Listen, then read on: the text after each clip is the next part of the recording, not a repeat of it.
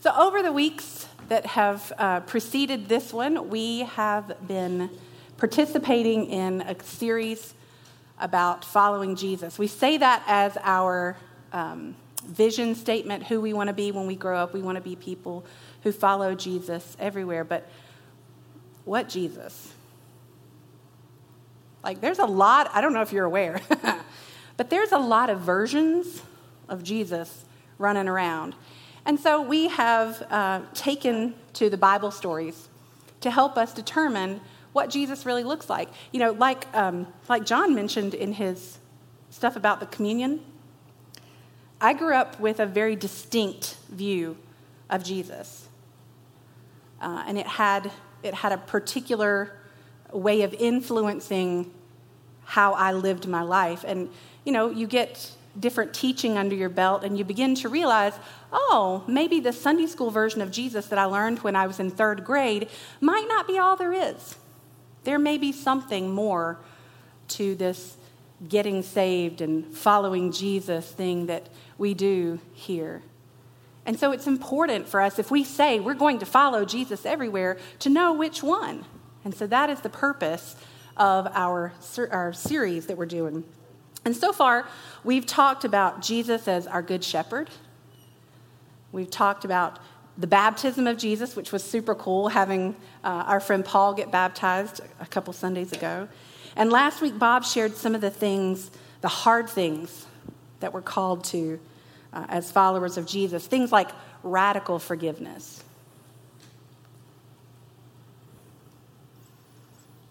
Some of the challenges we face that aren't always talked about in our really comfortable, air conditioned American culture churches. Today, we're going to continue, and we're going to be looking at Jesus as our bread of life. Pretty fitting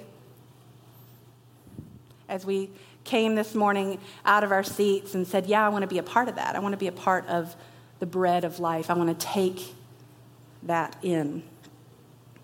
We've eaten the bread that represents the body of Jesus, and we've tasted the wine or the juice, the symbol of his blood poured out in death for you and me. But why bread? Why would Jesus call him, he calls himself, and we're going to see in just a minute, the bread of life? Why bread? You ever wonder about that? Like, why not, you know, salmon? I don't know.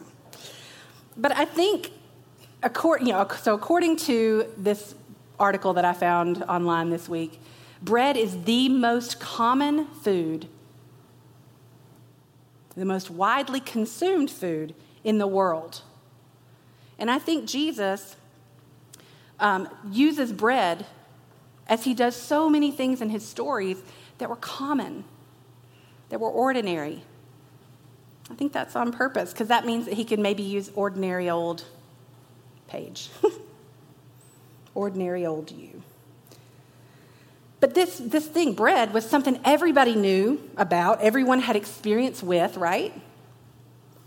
And everybody needed. Everybody needed bread. And that makes it really interesting when he calls himself bread in John 6. So we're going to look at this scripture in John 6, starting in verse 32. Jesus said to them, his disciples, Very truly I tell you, it is not Moses who has given you the bread from heaven, but it is my Father who gives you the true bread from heaven. For the bread of God is the bread that comes down from heaven and gives life to the world. Sir, the disciples said, always give us this bread. I love that wording, it makes me giggle.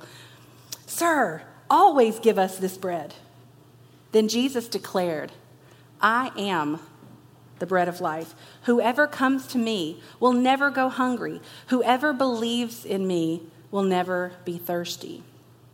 Now, I don't know about you, but I've been following Jesus for a really long time, and I still have to eat. still get hungry. I still am preparing meals and looking forward to when they come. And I often am like, man, I could really go for some water. I'm thirsty. These things didn't magically disappear when I said yes to following Jesus. So, obviously, Jesus is saying something here beyond the physical. He's using a very physical thing, however, to communicate it. It's not Moses who's given you this bread from heaven, it's my Father who gives you this true bread.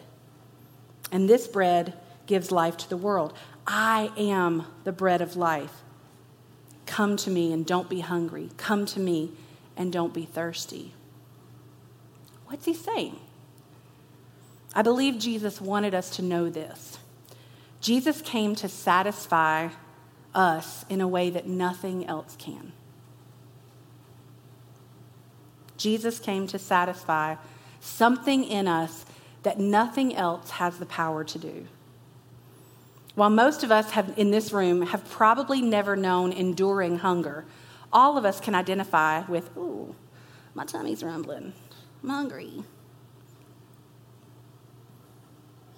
And we know what it is to be filled and to be satisfied. This afternoon, I guarantee I will be sitting my booty down on the couch going, yeah, full. It's going to happen because I'm going to eat and I'm going to be filled. But we also know this feeling of fullness is fleeting, right? In just a few hours, our stomachs will begin to, to rumble again and say, Feed me. Feed me. And our souls, like our stomachs, have longing. The separation that came through sin entering our world, humanity no longer walking in perfect harmony with its creator, brought with it a soul ache, a soul longing, a deep yearning to know, to known, to be known, and ultimately to be satisfied. It's built in us to need, to want to have that space filled. And Jesus presents himself to the disciples and to us and says, I'm the answer. I'm the thing. I'm the thing you've been looking for. I'm the thing that John the Baptist said, hey, this is coming. I'm the one. I'm the only one that can fill this thing, in, this place in your life that's longing to be filled. No amount of food, no drugs, no alcohol, nothing can fill this space. Not even sex, with its intimacy, its passion and pleasure, can take away the longing that we have. It returns and says more, doesn't it? Jesus says, With me, you can be full. You won't hunger to know any longer. I will be the one who satisfies you, and it will be forever. Now, looking at that scripture, we see a reference to another time that bread was given from heaven when Moses was dealing with hungry, grumbly, complaining Israelites in the desert. Back in Exodus 16, the children of Israel are walking through the desert and they begin to whine. I would have too. I'm just saying. And they say this Moses, why did you bring us here? Oh, you know, you can just hear them being such babies. And yes, we had p- pots full of meat in Egypt. We were so, even if we were slaves, we weren't hungry. Like, why did you bring us out here? We are going to die, and it's all your fault. Well, God heard their grumbling, and He told them He'd send quail for them at night and this stuff called manna for bread every morning.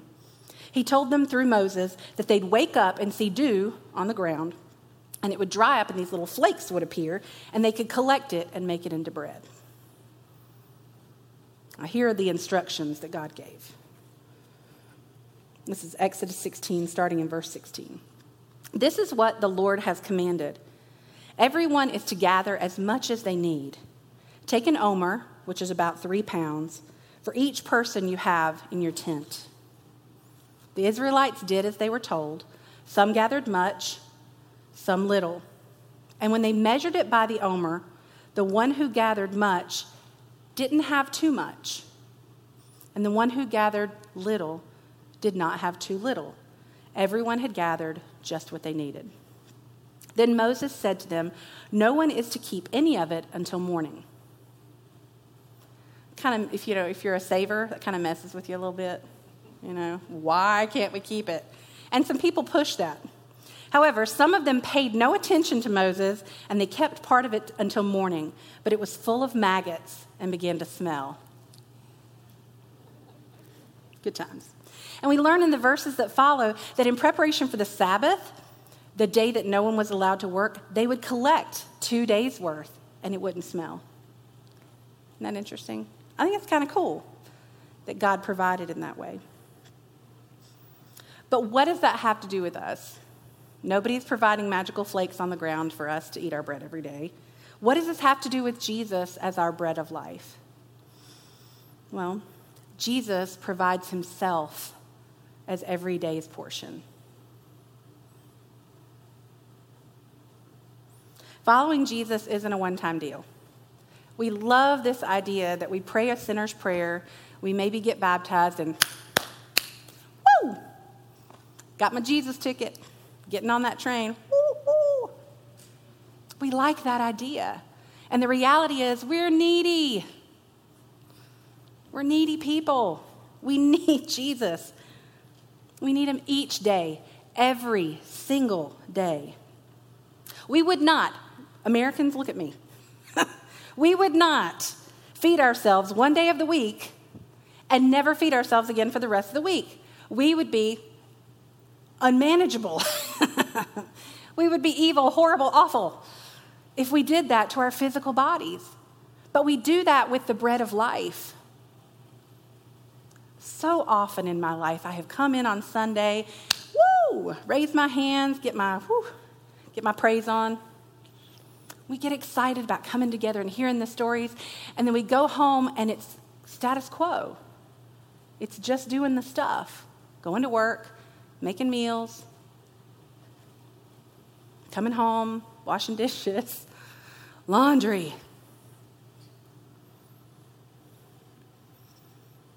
And we starve ourselves spiritually because we don't spend any time taking in the bread of life we don't savor Him.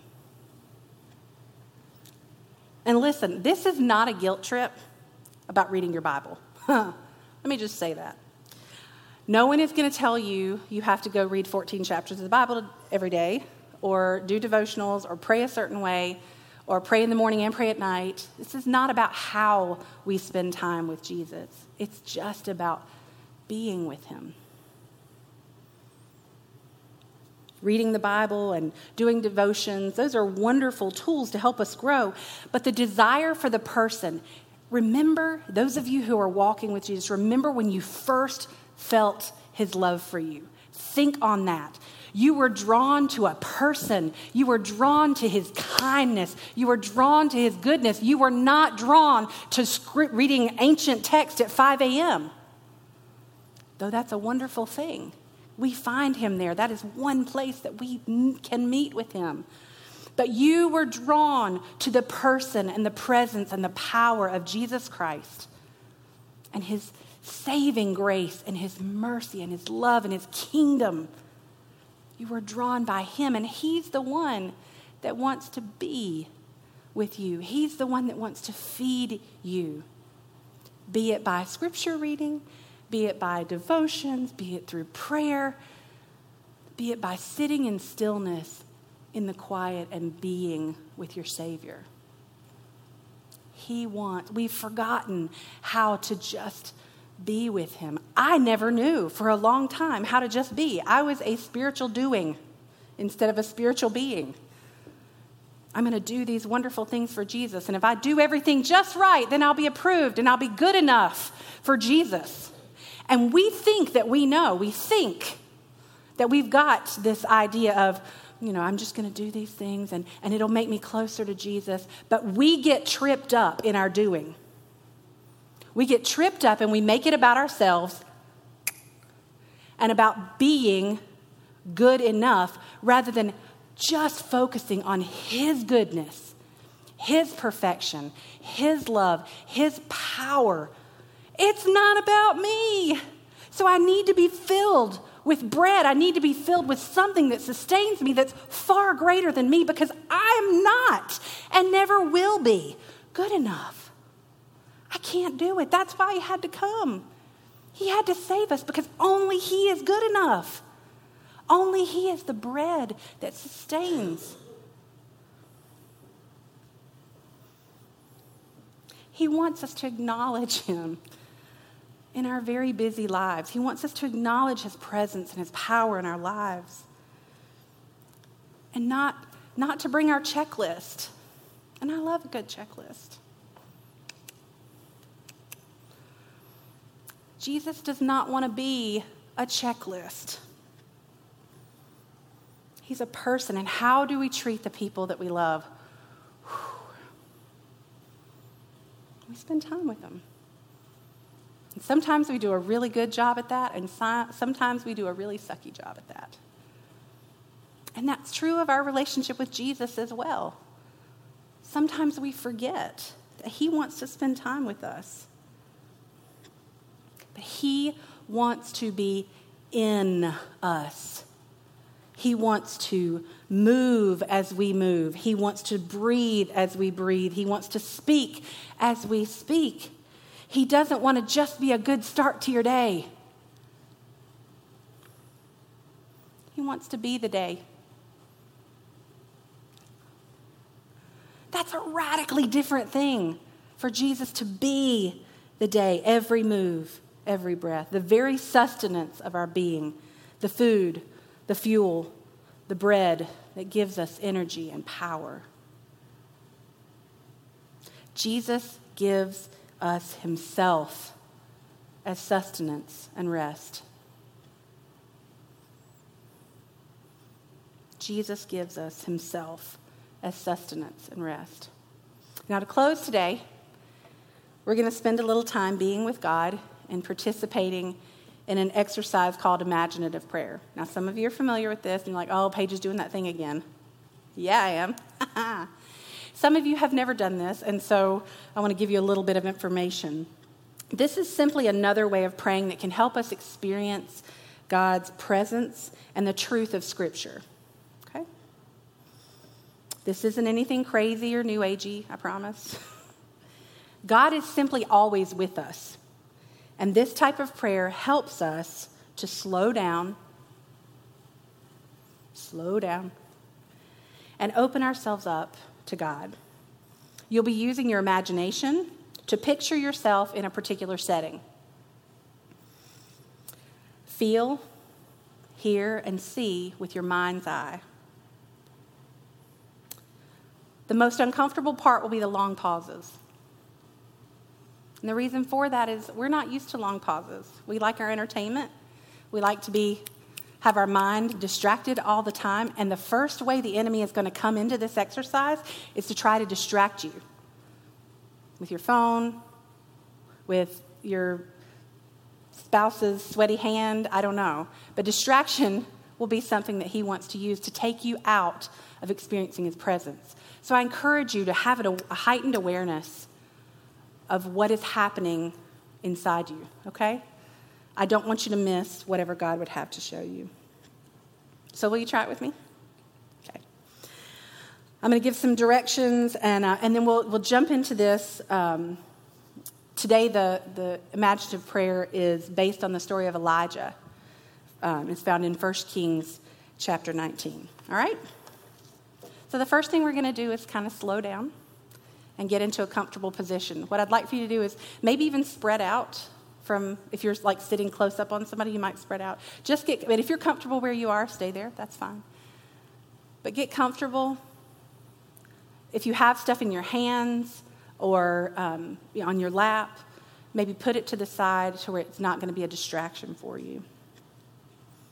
Because we're going to ask God to help us focus solely on what He wants to show us. And once you're comfortable, I'd love for you to take a few deep breaths and close your eyes.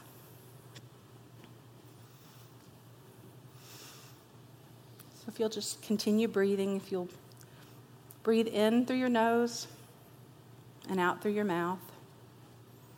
Inhale deeply enough that your chest expands, that you can, your body can feel this breath. As you continue taking slow, deep breaths. Allow your mind to slow down.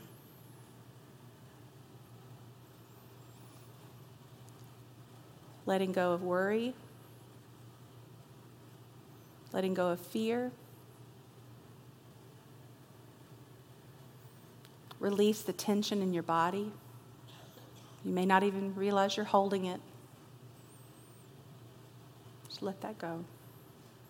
Let stress flow from your muscles and relax.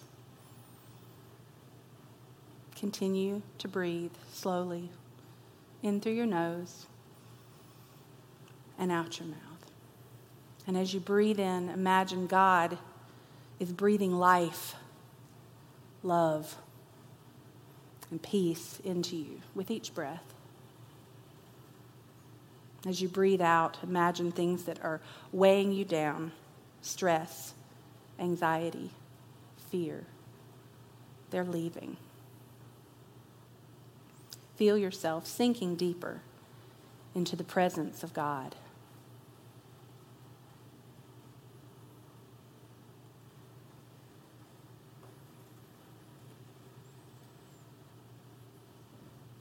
Father, we present ourselves to you. We offer this time to you. Guide us as we focus ourselves on your word and your presence. You are an observer on this scene. You are out in the hot, dry desert. You're sitting under a bush that somehow gives you protection from the worst of the heat and the sun. You see a man coming your way, and he looks exhausted.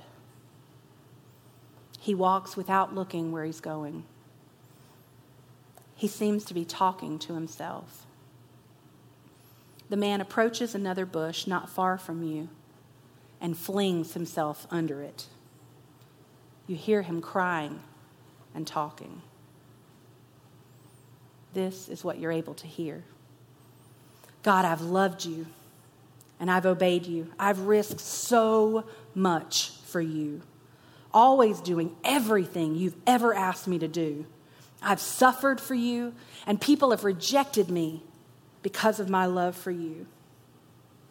You've shown me cool things. You've let me be part of wonderful stuff.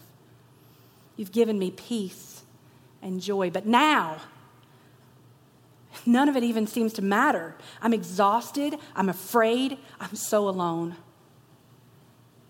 Are you even there, God? I'm running for my life. People are after me and they're trying to kill me. I'm starving and thirsty and tired. I can't stop shaking. I can't do this anymore. I'm done. Just let me die. Lying down, the man whimpers in his distress for a few moments. Then his breathing deepens and he falls asleep. Suddenly, the man isn't alone. Someone has appeared right next to him. The visitor builds a small fire and bakes some bread. When that's finished, the visitor kneels beside the sleeping man and gently shakes him awake. When the man sees the visitor's face, he cries, I don't know what to do. I don't know where to go. Oh, God, help me. God responds, Eat. Eat. That's all you need to do right now. I know everything feels overwhelming. It's okay take a break and have some food. When you've regained your strength, then I'll show you the next thing. And God disappears. The man sits up and sees the bread and a jug of water. He eats, he drinks, and he falls asleep. You turn away from the man and see God is now kneeling next to you and preparing another loaf of bread. God turns to you and he smiles. he picks up the loaf and the jug of water and offers it to you. Rest and eat. That's all you need to do right now. That's all you need to do. Rest and eat. Don't worry. Don't try to figure everything out right now. Just rest and eat. And God disappears.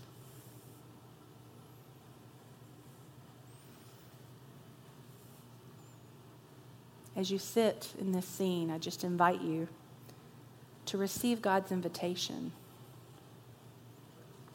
to be in His presence, to rest, and to be.